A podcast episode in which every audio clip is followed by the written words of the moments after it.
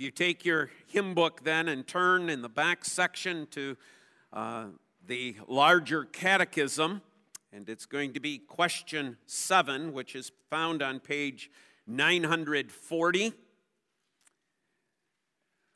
The larger catechism, page 940.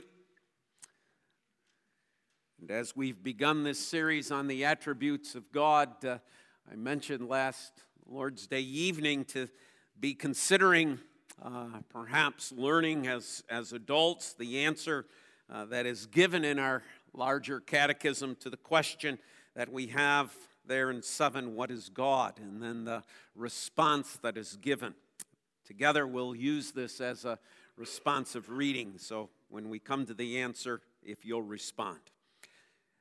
What is God?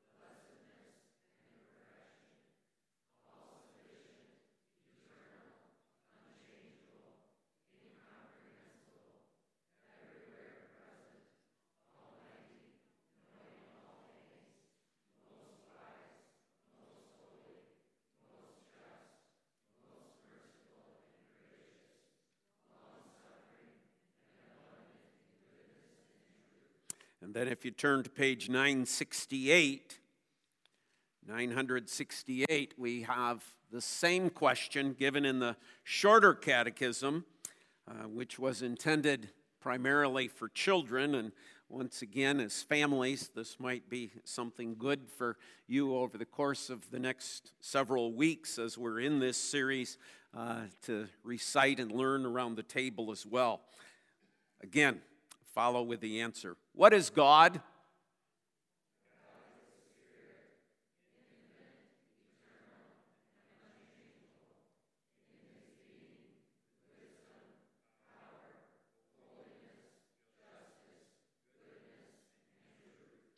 last Lord's Day, we considered together that opening phrase, God is Spirit, and what that means. If Perhaps you missed that. You may want to uh, go back and listen to that uh, online. This morning, though, we're, as I mentioned earlier, we're dealing with the fact that God is holy. And for our scripture reading, we're going to be looking at Isaiah chapter 6. Isaiah chapter 6. And we're going to read verses 1 through 7. And consider them under that heading that God is holy. Isaiah chapter 6. In the year that King Uzziah died, I saw the Lord sitting upon a throne, high and lifted up. And the train of his robe filled the temple. Above him stood the seraphim. Each had six wings. With two, he covered his face, with two, he covered his feet, and with two, he flew. And one called to another and said, Holy, holy, holy is the Lord of hosts. The whole earth is full of his glory. The foundations of the threshold shook at the voice of him who called. The house was filled with smoke. And I said, Woe is me! For I am lost. For I am a man of unclean lips, and I dwell in the midst of a people of unclean lips. For my eyes have seen the King, the Lord of hosts. Then one of the seraphim flew to me, having in his hand a burning coal that he had taken with tongs from the altar. And he touched my mouth and said, Behold, this has touched your lips. Your guilt is taken away and your sin atoned for. As far as the reading of God's Word, I invite you to keep it open as we make our way through these seven verses this morning. Let's again, though, bow in prayer and ask for God's blessing. Father in heaven, we give thanks for this portion of your Word, and we give thanks that you have given us your Word. And we pray now that we may have hearts that understand your word. And just bless Pastor Bob as he brings this to us, that we may understand it more fully through the preaching of the word. We pray in Jesus' name. Amen. Amen. So let's consider this vision of Isaiah, these seven verses that we are given here in God's Word, under the following three headings. First of all, the vision itself. Secondly, the words that are spoken. And thirdly, the response that we see uh, indicated in this passage. So, first of all, the vision, the words, and the response. It's important because God Himself sets the scene in history. Uh, we've begun on Sunday mornings in our one of our adult Sunday school classes uh, dealing with church history. And uh, we talked last week about the fact of the importance of understanding that uh, as history continues on, God is still not in special revelation, but in his general revelation, revealing himself. But here we see that even in special revelation, God sets things in context. He wants us to understand the historical situation. To take away the historical situation of verse 1 and to say, well, that's not what matters, let's just get to the holy, holy, holy, does one God a disservice, right? Because God's given to us, verse 1, the historical context. I know there are some people who think sometimes that, well, that historical context part, that's not really preaching. It's God's word. It's what God wants us to know. And we, and we really don't understand the rest of this vision until we understand the context, the historical context of the passage. In the year that King Uzziah died, that's when he sees the vision that is before us this morning. In the year that King Uzziah died.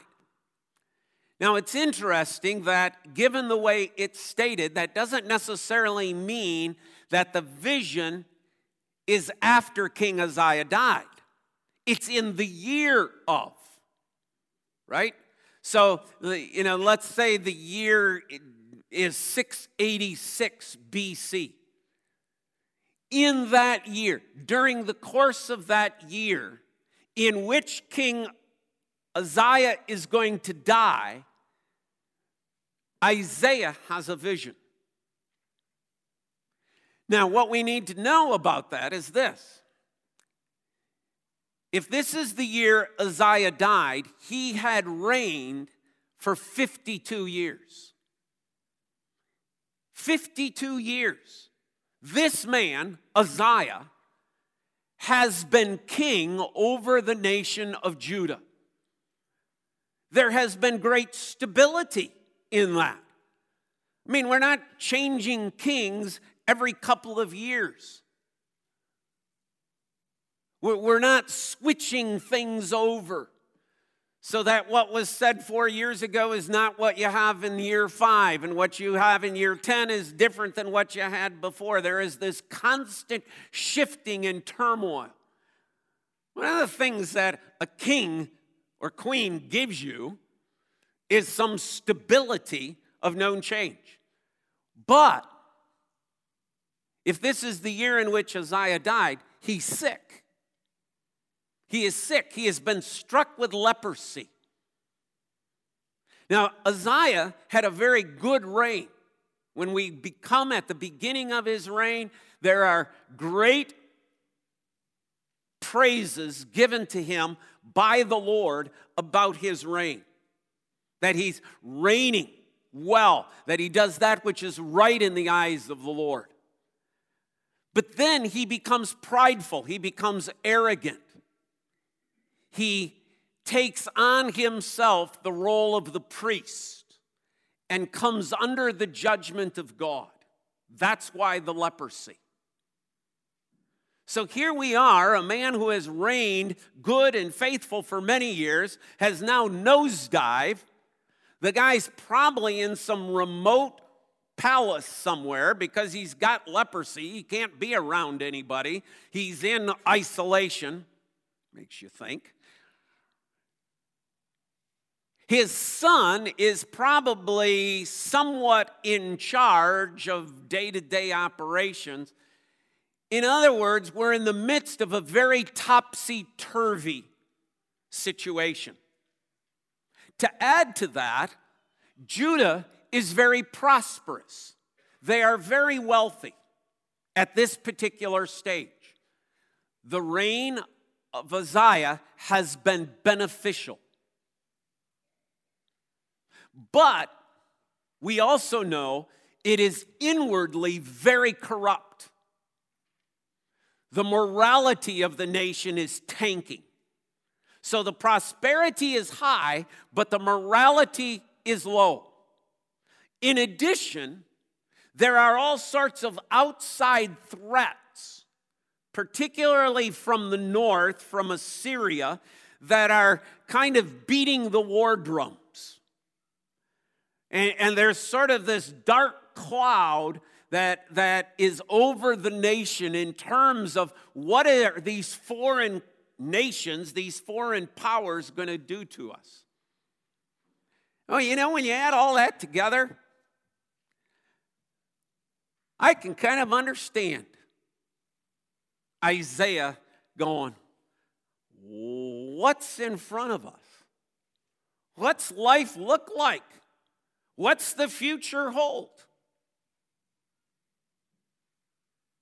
Because that description is not too much unlike your and my situation in this world, in this land today.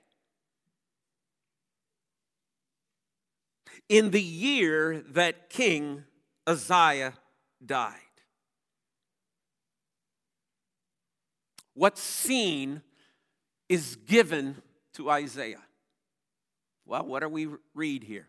I saw the Lord sitting on a throne, high and lifted up he sees a throne representing rule and control and power, and that the train of his robe fills the temple, it's flowing out of the temple.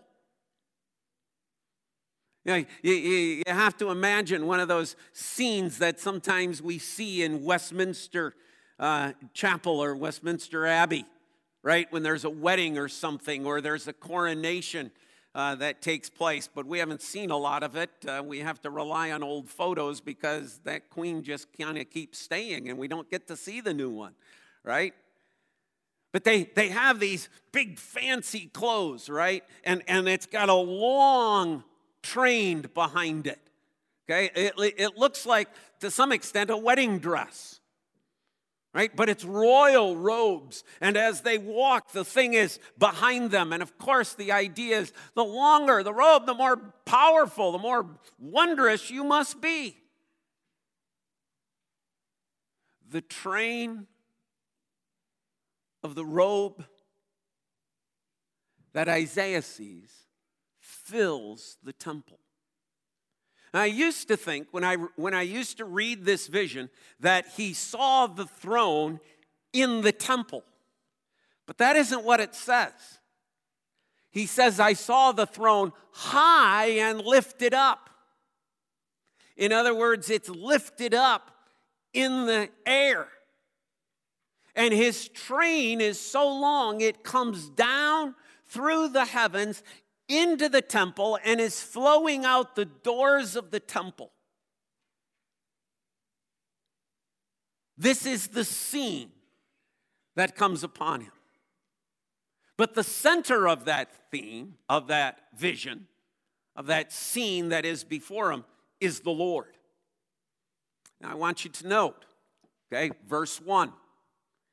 And I saw the Lord now, what's interesting is it's not in our versions capital L, capital O, capital R, capital D, meaning that the Hebrew word here would have been Yahweh. Isaiah doesn't say, and I saw Yahweh sitting on a throne, and the train of his temple, or the train of his robe filled the temple. Now, the word here, the Hebrew word is Adonai. And I saw Adonai.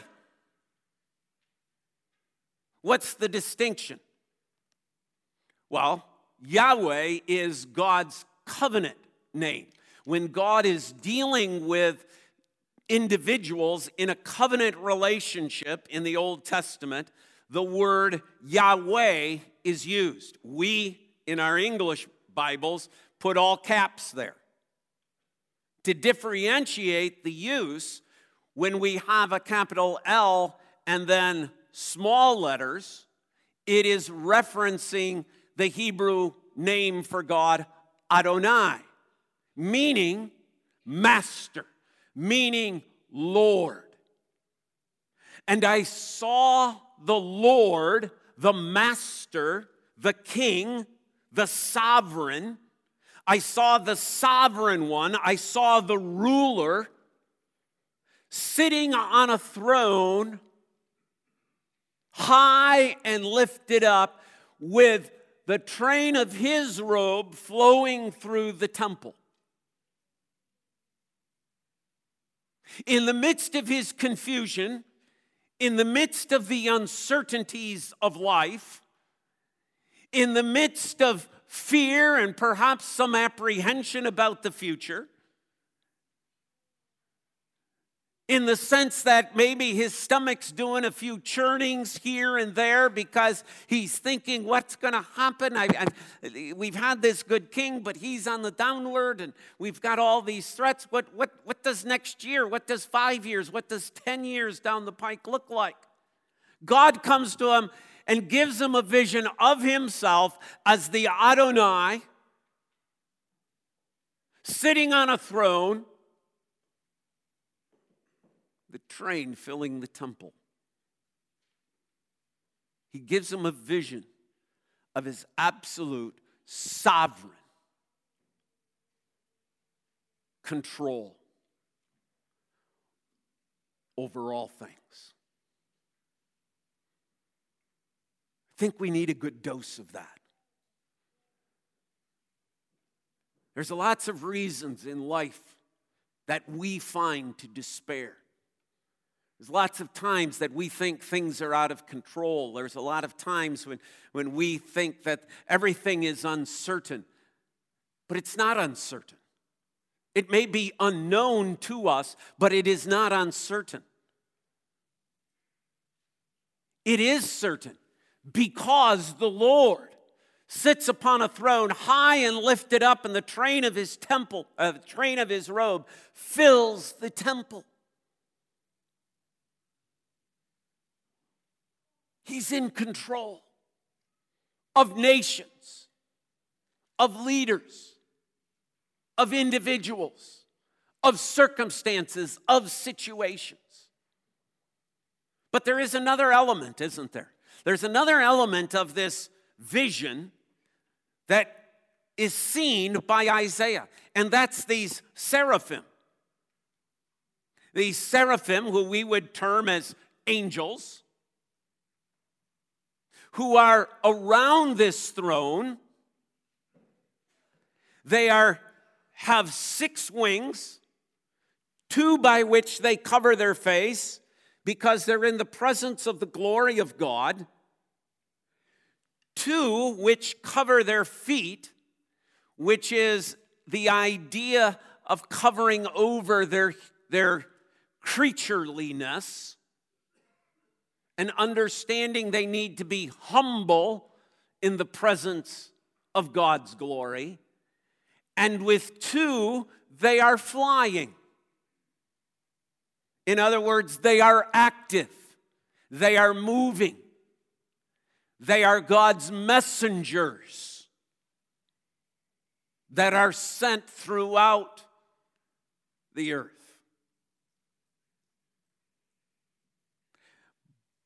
But then God would have a center, not just on the vision, not just on what he sees, but on the words spoken by these seraphim.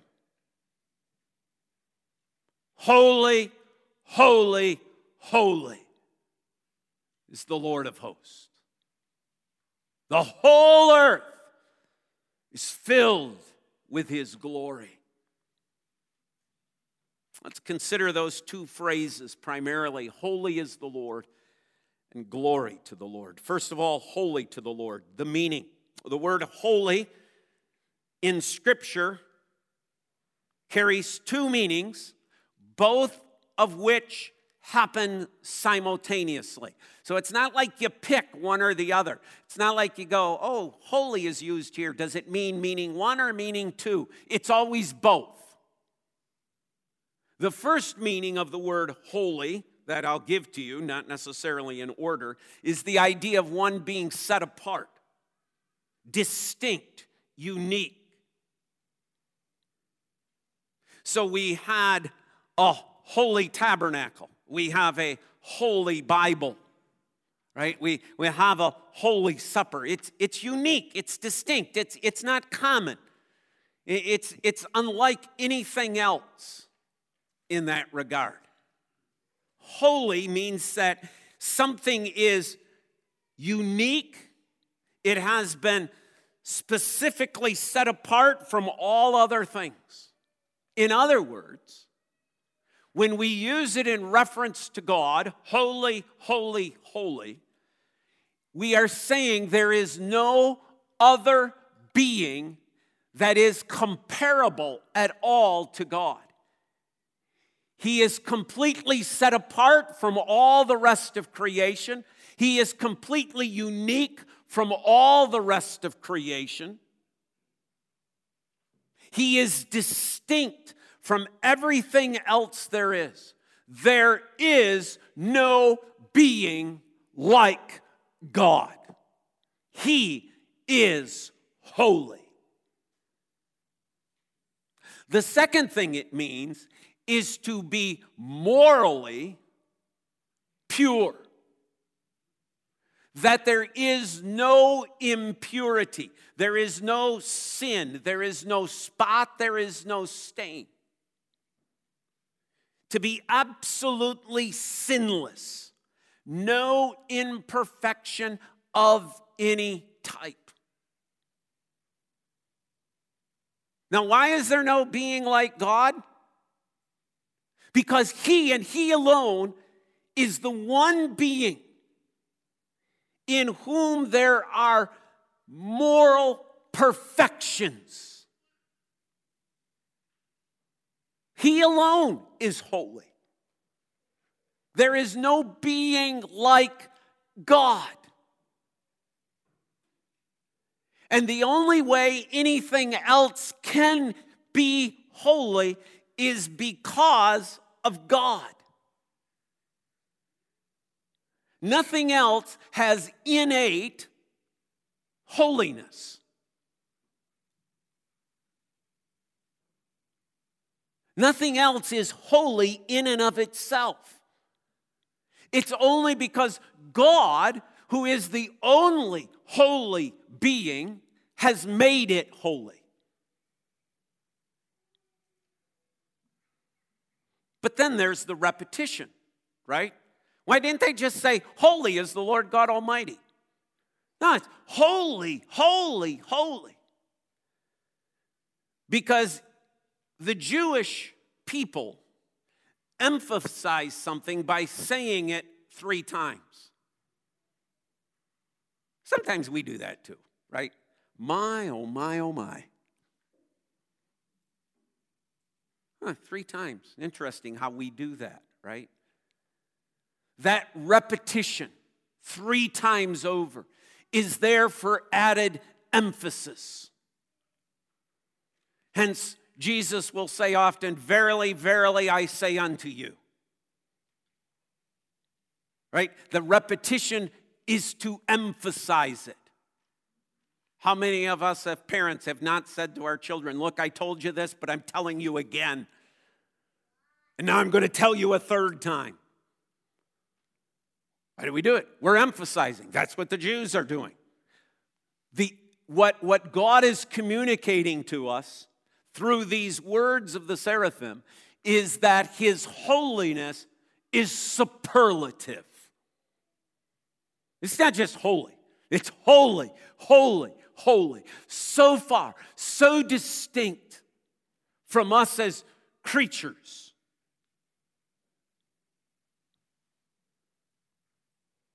Then comes the reminder in that regard.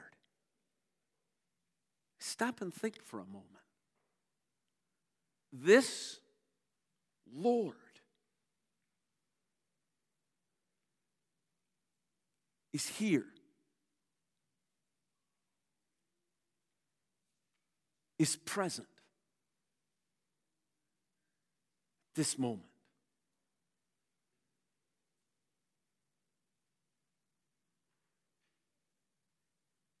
He's here.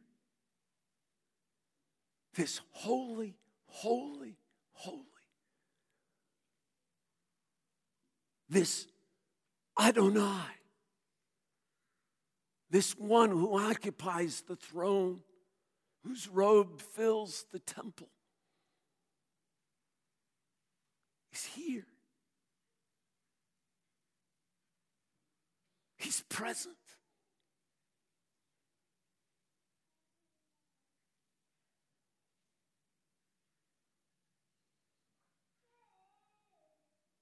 Well, that calls for a good latte. Oh, let me check my phone a minute. I wonder if I got a message.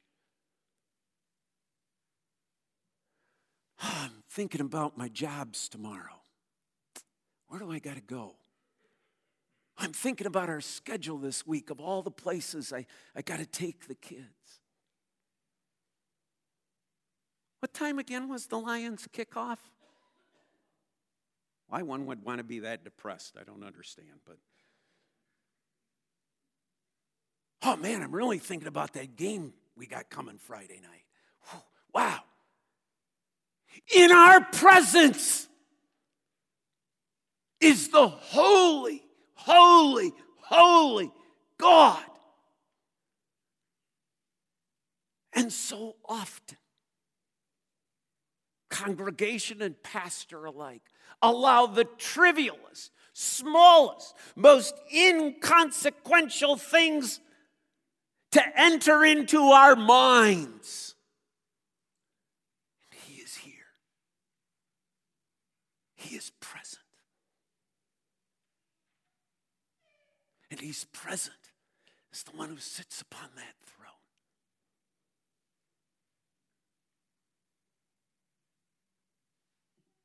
Holy holy, holy is the Lord God Almighty. The whole earth is filled with His glory, not a place. You can't contain the glory of God. You can't contain the rule of God. You can't contain the power of God. You cannot box him up. But not only do you not contain him, physically. You can't contain him by the circumstances. Circumstances do not change the rule and the reign and the control and the power of God.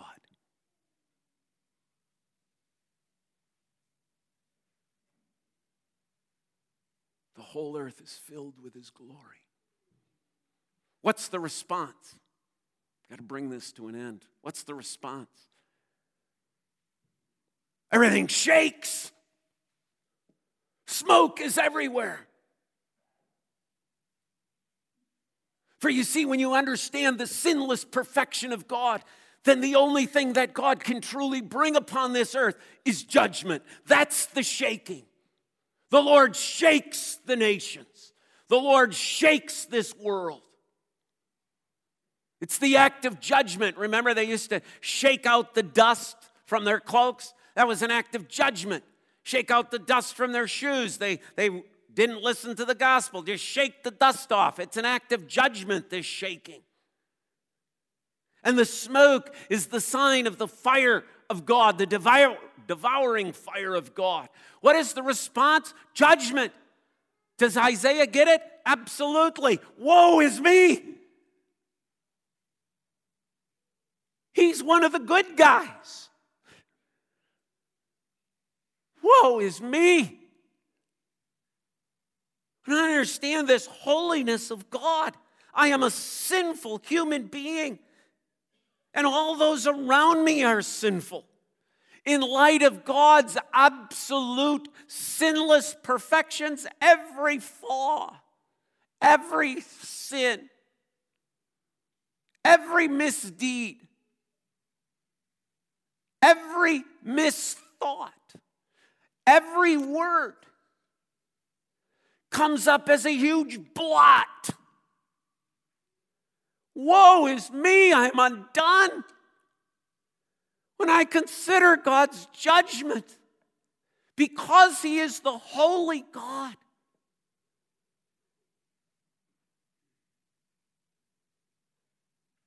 woe is me.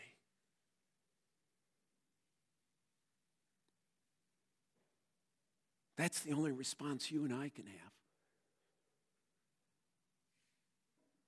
It's the only response.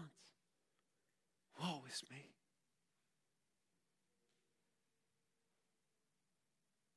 See, Isaiah does nothing but understand his sinfulness. I'm undone.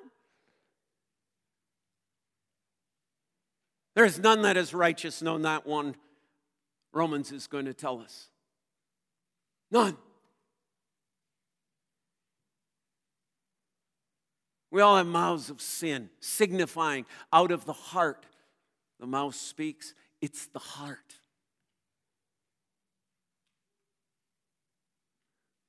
But God. See, the seraph can't do anything on his own, right? He's under the command of God. So we have to understand that the seraph is given a command go take a coal. Go take a coal from the altar and put it on his lips. The altar of burnt offering, the altar where a sacrifice has been made. Take that coal and put it on his lips, pointing us again Because all those sacrifices, right, they're not an end in themselves, they're pointing us to Christ. The fire that consumes in judgment is also the fire that cleanses. The sacrifice of Christ, the sacrifice of Christ here represented before us, is given to us. Coal from the altar put upon his lips. And listen to the words Your guilt is taken away, and your sin atoned for. Why do we not spend our whole worship service going, Woe is me, I'm in the presence of God? Yes, we need that reminder. Yes, we need to understand the holiness of God. We are far too flippant, far too flippant in regards to our worship, far too flippant about our even our attendance into worship. We allow the flimsiest excuses in the world to keep us from this. An opportunity to be with the Holy One but we could turn this into a, just a drudgery, right? Oh, oh, oh, oh, whoa, oh, whoa, oh, doom and despair and agony on me. I'm undone. No. Why? Because there's been a cleansing. The Lord Jesus Christ has come and offered himself as that sacrifice, and the Holy Spirit has taken that offering, that sacrifice, and applied it to our hearts and applied it to our lives so that what? Our guilt is gone. Our sin has been atoned for. So, yes, a sense of, of understanding that woe is me, but also the understanding that Isaiah comes to in the next verses. Here am I, send me. Lord, I'm ready to do your will. I'm ready to live as your person. I'm ready to serve you always. Tell me where to go and I'll go. Tell me what to do and I'll do. Lord, I love you. You've atoned for my sin. My guilt is gone. The rejoicing and the joy and the glorious hope and comfort and assurance. So we come to this table We remember the sacrifice. We remember it was because of our sin. It wasn't a good day. It wasn't a wonderful day. It was a horrible, terrific day. Because the sinless Lamb of God died for my sin. And the only reason he's on that cross, the only reason we have that meal is because I, Bob Vimanen, am a sinner. And I've offended a holy, holy, holy God.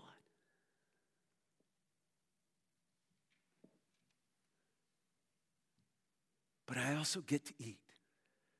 And I also get to drink by the work of God's Holy Spirit in my heart, in your heart. He has taken that sacrifice and applied it to us. So that this morning, we who are in Christ can hear. Take and eat, take and drink, and remember and believe that your guilt and your sin has been atoned for.